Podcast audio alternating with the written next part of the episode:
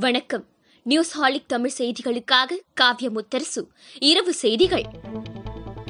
தமிழக அரசு சார்பில் கொரோனா நிவாரணமாக பதிமூன்று வகை மளிகை பொருட்கள் வழங்க உள்ளதாக தகவல்கள் வெளியாகியுள்ளன. சுமார் இரண்டு கோடி குடும்ப அட்டைதாரர்களுக்கு கோதுமை உப்பு ரவை பருப்பு உள்ளிட்ட பதிமூன்று மளிகை பொருட்கள் ஜூன் மூன்றாம் தேதி கலைஞர் பிறந்த நாள் அன்று கொரோனா நிவாரணமாக வழங்கப்படும் என்று தகவல் தெரிவிக்கின்றன. தமிழகத்தில் ஆக்சிஜன் உற்பத்திக்கு முதலீடு செய்பவர்களுக்கு முப்பது சதவிகித மூலதன மானியம் என்றும் ஆக்சிஜன் உற்பத்தி செய்யும் நிறுவனங்களுக்கு ஆறு சதவிகித வட்டி மானியத்துடன் உடனடி கடன் என்றும் ஆக்சிஜன் உற்பத்திக்கு முன்வந்தால் சிப்காட் சிட்கோவில் உடனடியாக நிலம் ஒதுக்கீடு செய்யப்படும் என்றும் முதலமைச்சர் மு ஸ்டாலின் அறிவித்துள்ளார். தமிழகத்தில் தொழிற்சாலைகளில் உற்பத்தி செய்யப்படும் ஆக்ஸிஜன் மருத்துவமனைகளுக்கு வழங்கப்படுவதை முறைப்படுத்த நான்கு பேர் கொண்ட குழு அமைக்கப்பட்டுள்ளது. தொழில்துறை செயலாளர் முருகானந்தம் தலைமையில் இந்த நான்கு பேர் கொண்ட குழு அமைக்கப்பட்டுள்ளது. தேவை அடிப்படையில் எந்தெந்த மருத்துவமனைக்கு எவ்வளவு ஒதுக்கீடு செய்வது என்பது குறித்து இந்த குழு முடிவு செய்யும். இதனிடையே குழுவில் இடம்பெற்றுள்ள அதிகாரிகள் தலைமை செயலகத்தில் சுகாதாரத்துறை அமைச்சர் மா. சுப்பிரமணியன் செயலாளர் ராதாகிருஷ்ணன் உள்ளிட்ட அதிகாரிகளுடன் ஆலோசனை நடத்தினர். தனியார் மருத்துவமனைகள் கடைசி நேரத்தில் மிகவும் பாதிக்கப்பட்ட கொரோனா நோயாளிகளை அனுப்பி வைப்பதே ஆம்புலன்ஸிலேயே நோயாளிகள் இருப்பதற்கு காரணம் என அமைச்சர் சேகர் பாபு தெரிவித்துள்ளார்.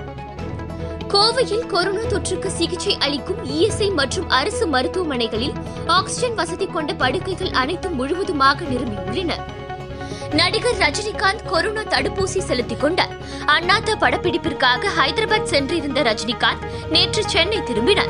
இந்நிலையில் சென்னை போயஸ் தோட்ட இல்லத்தில் ரஜினிகாந்த் கொரோனா தடுப்பூசி செலுத்திக் கொண்டார் ரஜினிகாந்த் கொரோனா தடுப்பூசி போட்டுக்கொண்ட புகைப்படத்தை அவரது மகள் சௌந்தர்யா ட்விட்டரில் பகிர்ந்துள்ளார்.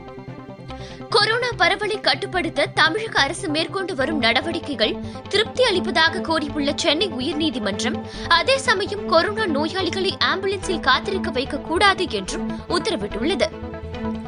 கொரோனா தடுப்பூசி மருந்துகள் மீதான ஜிஎஸ்டி வரியை குறிப்பிட்ட காலத்திற்கு ரத்து செய்யுமாறு பிரதமர் நரேந்திர மோடிக்கு முதலமைச்சர் மு க ஸ்டாலின் வேண்டுகோள் விடுத்துள்ளார்.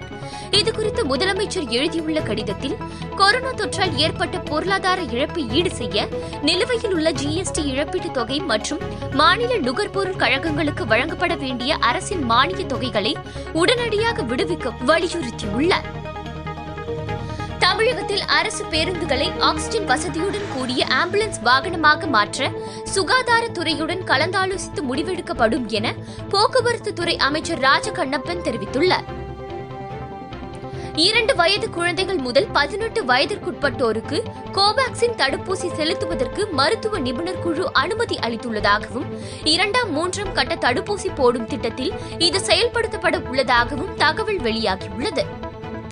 மாநிலங்களில் தனிமைப்படுத்துதல் வழிகாட்டு நெறிமுறைகள் குறித்த ஆவணத்தில் தமிழ்நாட்டின் அடையாளமாக ஜக்கி வாசுதேவின் யோகி சிலையை வைத்துள்ளது இந்திய விமான நிலையங்கள் ஆணையம். வன்மையாக கண்டனம் உடனே மாற்றப்பட வேண்டும் என்று மதுரை எம்பி சு வெங்கடேசன் கடும் கண்டனம் தெரிவித்துள்ளார். அசாம் மாநிலத்தின் நாகவுன் மாவட்டத்தில் உள்ள காதியோடோலி வனப்பகுதியில் மின்னல் தாக்கி பதினெட்டு யானைகள் உயிரிழந்து உள்ளதாக அதிகாரிகள் தகவல் தெரிவித்துள்ளனர். பெண்களின் பாதுகாப்பை உறுதி செய்ய நிர்பயா திட்டத்தின் கீழ் பேருந்துகளில் சிசிடிவி கேமராக்களை பொறுத்து தமிழக அரசு உத்தரவிட்டுள்ளது. அரபிக்கடல் மற்றும் அதனை ஒட்டிய லட்சத்தீவு பகுதிகளில் உருவாகியுள்ள புதிய காற்றழுத்த தாழ்வு பகுதி புயலாக வலுப்பெறக்கூடும் என சென்னை வானிலை ஆய்வு மையம் தெரிவித்துள்ளது.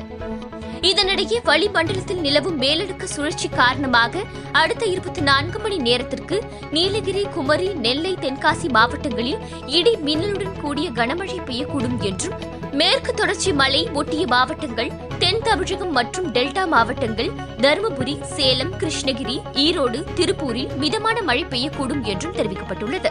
ஏனைய மாவட்டங்கள் மற்றும் புதுவை பகுதிகளில் பெரும்பாலும் வறண்ட வானிலையே நிலவும் என்றும் சென்னையை பொறுத்தவரை அடுத்த இருபத்தி நான்கு மணி நேரத்திற்கு வானம் ஓரளவு மேகமூட்டத்துடன் காணப்படும் என்றும் இரு நாட்களுக்கு நகரின் ஒரு சில இடங்களில் இடியுடன் கூடிய மிதமான மழை பெய்யக்கூடும் என தெரிவிக்கப்பட்டுள்ளது. இத்துடன் இந்த செய்தி தொகுப்பு நிறைவடைந்தது. நன்றி வணக்கம்.